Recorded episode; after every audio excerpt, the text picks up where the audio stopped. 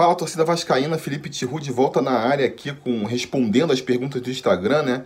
Depois de, de uma breve parada aí, é, eu acabei parando com esse quadro por dois motivos. O primeiro é que as coisas ficaram apertadas mesmo, é, tudo muito enrolado aí. Nessas horas, a primeira coisa que eu faço é parar de usar o Instagram, que é uma rede social que eu não estou muito acostumado, né? Peço até desculpa para quem manda mensagem por lá. Às vezes, é, três meses depois eu vou ver lá que tem mensagem para mim, mas é que realmente, quando a coisa aperta, a primeira coisa que eu deixo de fazer é entrar no Instagram. E depois, eu estava tentando fazer lá as perguntas e, e o Instagram para mim tá dando pau, sabe? Eu, eu, naquele esquema que eu fazia, com as perguntas aparecendo aqui em cima, não consigo. Dá pau, o, o programa sai. É, até discutindo com o pessoal lá no Instagram, eles falam assim: ah, pô, deleta e, e, e instala de novo. E isso, eu fiz isso, realmente funcionou no primeiro momento. Eu instalo e abro, aí ele funciona. Mas aí se eu, se eu saio do aplicativo, fazer outra coisa, quando eu volto, tá dando bug de novo. Aí eu desinstalei, instalei de novo e repeti a mesma coisa. Instalei, abri e funcionou. Mas aí eu saí, quando fui voltar, já tava dando pau mais, é, mais uma vez. Aí não dá, para assim não dá, né? Ter que reinstalar o aplicativo toda vez que eu for usar é complicado. Então o que eu comecei a fazer é responder as perguntas sem elas aparecerem aqui em cima eu já leio mesmo as perguntas, né, para o pessoal que só escuta. Então, eu anotei as perguntas aqui no computador e fiquei lendo e eu acho que para quem acompanha aqui não vai fazer muita diferença, tá? Vocês digam aí, é, eu vou mudar um pouco o formato aqui também, testar outras possibilidades, mas basicamente continua a mesma coisa. Eu sou eu respondendo as perguntas que o pessoal deixa lá no Instagram. Se você quiser deixar as perguntas e acompanhar a gente por lá também, procura lá sobre Vasco underline oficial e, e bora então aí soltar esses vídeos. O Vasco não faz monitoramento de clubes médios e pequenos da Copa do Brasil? Olha, parece que não, né? Parece que não. Se não faz, devia fazer. Qual time é pior, o desse ano ou do ano passado? Se a gente for pegar o time do Vasco jogando agora, esse time é pior do que o do ano passado. Mas eu acho que esse time tem mais potencial para lá na frente ser melhor do que o do ano passado tinha. O Vasco me lembra muito o Santos de 2002. Muita molecada boa. Pode ser sonho, mas o que, que você acha? Eu acho que tem potencial sim. É por causa disso, inclusive, que eu é, falei né, no, no, no história anterior que eu achava que esse time tem potencial. Eu acho que tem uma molecada muito boa. Acho que pode formar um time bom lá na frente sim. Agora, é, a gente vai ficar dependendo do, do, primeiro, desses jogadores aí realmente atingirem seu potencial e se tornarem grandes jogadores e fazerem isso rápido também, né? Que, que às vezes também é uma complicação, às vezes demora para o jogador desabrochar. Tá o Andrei aí como prova disso. Com esse time atual, devemos nos, nos preocupar com o rebaixamento? Com esse time atual, sim. Mas falta muito tempo para começar o Campeonato Brasileiro. Depois começa, dura bastante tempo. Então, quer dizer, o Vasco tem ainda aí uma, uma margem de manobra para consertar as coisas. Os jogadores da base podem começar aí a, a brilhar no, no profissional e o Vasco pode contratar também um ou dois jogadores que, que mudaria aí a cara do time. O problema do Vasco é o time ruim ou a falta de tranquilidade para finalizar? Cara, tem um problema técnico e tático ali. O Vasco começou mal a temporada e eu acho que em cima disso, né, até porque a gente tem um elenco muito jovem, muitos jogadores tendo aí as suas primeiras experiências é, como profissional, é, cria um, um, nervosismo que ajuda a atrapalhar mais ainda as coisas, né? Então você cria esse nervosismo aí na hora de finalizar. Por... O que fazer para o Vasco melhorar? Bom, que nem eu falei no, no história anterior, o Vasco tem que ou contratar jogadores, ou então aproveitar melhor os jogadores que já tem no elenco, né? Como contratar é difícil, eu acho que a solução passa por fazer um esquema que tira o melhor do elenco que o Abel tem em mãos. Não faz sentido você ter um zagueiraço como o Ricardo Graça é, no elenco e deixar ele no banco porque ele joga no mesmo lado que o Castan. Não faz sentido você ter um, um garoto que se destacou no início da temporada que nem o Bruno Gomes e deixar ele no banco porque o Andrei é, acabou jogando melhor que ele, entendeu? Ter um Thales, que é uma promessa, e, e fazer ele jogar fora da posição onde ele rende mais, porque você tem a preferência por um esquema tático específico. Eu acho que você tem que pegar esses jogadores e ver como é que eu faço para tirar o melhor de todos esses jogadores aqui. E aí fazer um esquema tático que contemple tudo isso. Vasco campeão da Sul-Americana 2020. Se Deus quiser. Se Deus quiser e pelo visto ele vai precisar querer muito. O que achou das reformas no estatuto até agora? Cara, eu não tô gostando não. Eu acho que eles estão jogando aí umas cenourinhas pra galera, né? Ah, eleição direta, gestão temerária, mas junto estão passando um monte de medida que vai deixar o Vasco tão fechado quanto já tá. Não vai funcionar. Apostaria em um meio campo com Andrei, Bruno Gomes, Guarim, mantendo os três atacantes? Apostaria. Seriam os três volantes aí que eu, que eu escalaria como titulares nesse time do Vasco, né? Só que eu botaria o Bruno Gomes como primeiro volante e o André como segundo. O que eu acho da, da preferência do Abel pelo Marco Júnior em detrimento do Bruno Gomes é uma preferência, né? Ele identifica o Bruno Gomes como o primeiro volante e o Marco Júnior como terceiro volante. Eu acho que não precisa ser necessariamente, mas ele enxerga. Assim. De qualquer maneira, aquela vaga ali, o Marco Júnior está só esquentando cadeira para o Guarim, né? Quando o Guarim tiver condições de jogo, aquela vaga ali é dele. Marrone é volante. Não acho que seja volante, não. Acho que ele é atacante, mas é atacante de velocidade. Então ele funciona num time que joga no contra-ataque, entendeu? Esperar que ele pegue a bola e parta contra uma defesa já postada, assim ele não vai funcionar, não. Cara, não dá mais para aguentar o Abel. Ele já tá ultrapassado e não tem a confiança de ninguém. É, do jeito que eu tô vendo o Vasco agora, eu acho que precisa de algumas mudanças no time que eu não sei se o Abel vai ser capaz de fazer. Mas, vamos torcer, né? Caio Magno é o novo Hugo Borges? Acho que não. Acho que não, porque o Hugo Borges foi um jogador que se destacou na base, foi artilheiro em todas as categorias de base, e a galera realmente criava uma expectativa em cima dele. O Caio é só irmão do Tato. Acha que o Vasco vai conseguir um 10? Acho que não. Acho que o Vasco já precisa pensar em outras possibilidades, porque por mais que um 10 fosse ser muito bom para a equipe, é muito difícil, é uma posição carente no mercado, por isso mesmo muito cara. O Vasco não vai. O que você achou da atuação do Vasco diante do Altos e sobre o Germancano?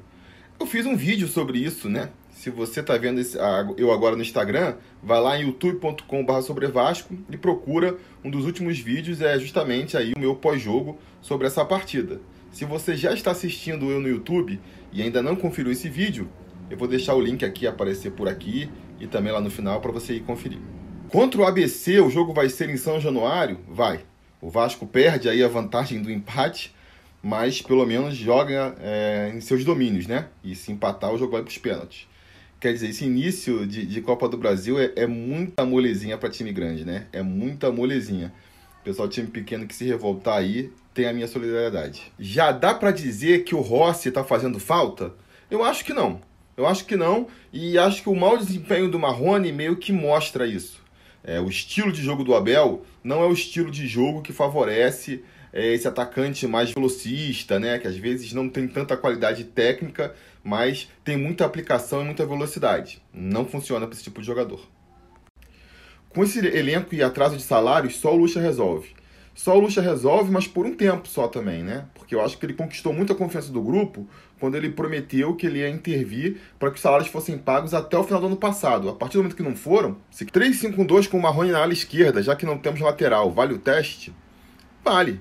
Se você para pensar, o Abel já está caminhando meio para isso, né? Usa ali o primeiro volante quase como um terceiro zagueiro, os, os, laterais bem avançados. Então seria só o caso de mudar as peças, no caso, né? Assumir logo que o lateral é um ala e tirar o Henrique, por exemplo.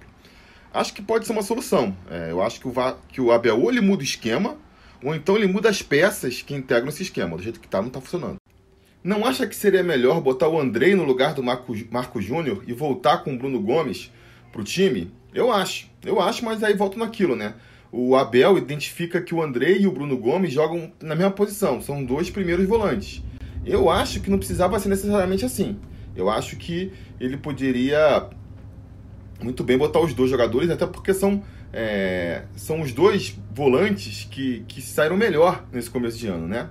Mas, enquanto o Abel não mudar de ideia, vai ser assim.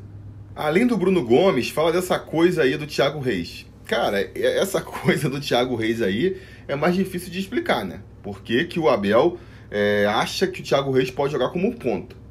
A explicação que eu consigo encontrar é que ele tá querendo dar uma oportunidade pro garoto, recebeu ali a orientação de que tem que dar uma chance pro garoto, como ele já tem o Germancano e como ele vê o, o Ribamar como reserva do Germancano, para dar oportunidade pro garoto, acaba botando ele fora de posição, na ponta direita não vai dar certo, só vai queimar ele. O Bruno César, nesse início de ano, não seria uma boa ajuda até para possivelmente negociá-lo?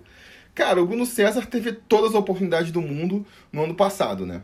Teve ali cinco, seis chances de, de mostrar seu futebol, não mostrou. A diretoria perdeu a paciência com ele, não tenho como condená-la por isso. E aí é, afastou ele do elenco até justamente com uma maneira de forçar ele a topar uma negociação. Porque se ele fica no elenco, na reserva, ele está muito confortável, né? Não vai querer sair do Vasco. A, a, ideia de afastar ele é justamente deixar ele desconfortável e fazer com que ele aceite as propostas que possam chegar. Porque se ele não aceitar, o Vasco não pode negociar. Acredita que o Thales ainda pode se tornar craque? Com certeza. Pô, o menino tem só 17 anos, gente. Tem todo o tempo do mundo aí para se desenvolver. Vai passar 3, 4 anos e vai ter 21 anos de idade ainda. É, é, muito novo ele. A torcida do Vasco me parece muito imediatista às vezes, sabe? Quer que o garoto suba da base pronto, já destruindo, é, jogando bem todas as partidas, senão já decreta que ele não serve. Não é por aí. É, precisa de tempo para se desenvolver. O que você tem achado do Cano? Cara, tem assim superado as minhas expectativas. Eu já tinha achado uma boa contratação. Eu acho que o Vasco precisava de um bom centroavante e dava para perceber pelos vídeos e pelas informações de que o Cano era esse jogador, né? Agora, eu, por exemplo, duvidava que ele fosse conseguir fazer aí uma média de 30, 40 gols numa temporada jogando no futebol brasileiro, né? Que é um futebol mais qualificado que o futebol colombiano. Hoje em dia, eu não tenho mais. É, é, é, já não duvido mais. Já não duvido mais que ele possa atingir essa marca. Por que, que eu acho isso? Né? Porque o Cano está mostrando aí as qualidades que um centroavante tem que ter. Ele tem ali aquela tranquilidade na, na frente do gol, né? não se desespera quando fica cara a cara com o goleiro. Ele também tem, ele tem uma qualidade técnica também, né? É importante sempre ter isso. E ele tem aquele pensamento, você ele pega a bola, ele já pensa, como é que eu vou finalizar essa bola, sabe? Aquele pensamento ali que o centroavante tem que ter, não é se tem um, companheiro desmarcado, vale a pena segurar, não tem essa com o cano. Você vê que ele pega a bola e ele pensa assim, como é que eu faço para essa bola chegar lá no fundo da rede? Isso aí é o que faz um, um grande artilheiro, né? Por que o João Pedro não está nesse time profissional? O moleque é bom. Ele tá no time profissional, né? Ele chegou até a jogar na partida contra o Botafogo tá aí esperando a, a vez de ter mais oportunidades. Tem que passar na frente do Marrone, tem que passar na frente do Vinícius, tem que passar na frente até do, do Gabriel Peck, né, que vem sendo escalado fora de posição, mas acho que pode ser escalado por ali também. É... Vamos ver, né? Tem que esperar. Eu acho que o moleque é bom também. O que você espera desse jogo contra o Petroleiro? Particularmente, estou muito preocupado. Cara, eu espero a classificação do Vasco, né? O Oriente Petroleiro já mostrou que é um time tecnicamente bem frágil, né? deixa muitos espaços, e jogando lá na Bolívia, vai ter que deixar mais espaço ainda, porque vai precisar ir para cima para tentar conquistar ali a vitória, né? Então, acho que vai ser até benéfico para o estilo de, jogador do, do, de jogadores do Vasco, né? O próprio Marrone, o jogador de velocidade, o Thales também, vão poder aproveitar o contra-ataque aí. Agora, tranquilo não dá para ficar, né? Com pouco futebol que o Vasco vem apresentando aí, sempre dá para dar ruim. Então, apesar disso, eu fico um pouco preocupado. Você acha que o Vasco é atualmente a quarta força do Rio? Acho que não. Acho que o Flamengo aí, por tudo que a gente sabe, disparou lá na frente, mas Vasco, Fluminense e Botafogo tá tudo embolado, né? A gente até terminou na frente deles no Campeonato Brasileiro do ano passado. E esse ano pode terminar de novo também, muito bem, né? Vai depender muito de como a, a temporada vai se desenvolver, mas de maneira geral, os três estão ali embolados.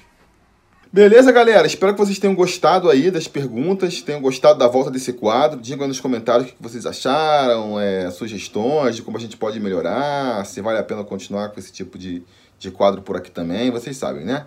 O Sobre Vasco é uma obra em constante evolução e constante transformação. E muito dessa transformação vem dos feedbacks que vocês deixam aí para mim. Então, digam nos comentários como a gente pode fazer para melhorar, que outros quadros vocês podem é, querer aqui pelo canal, que a gente vai estar tá sempre lendo e absorvendo e tentando transformar em realidade. Beleza? Isso era o que eu tinha para dizer por hoje. A gente vai se falando.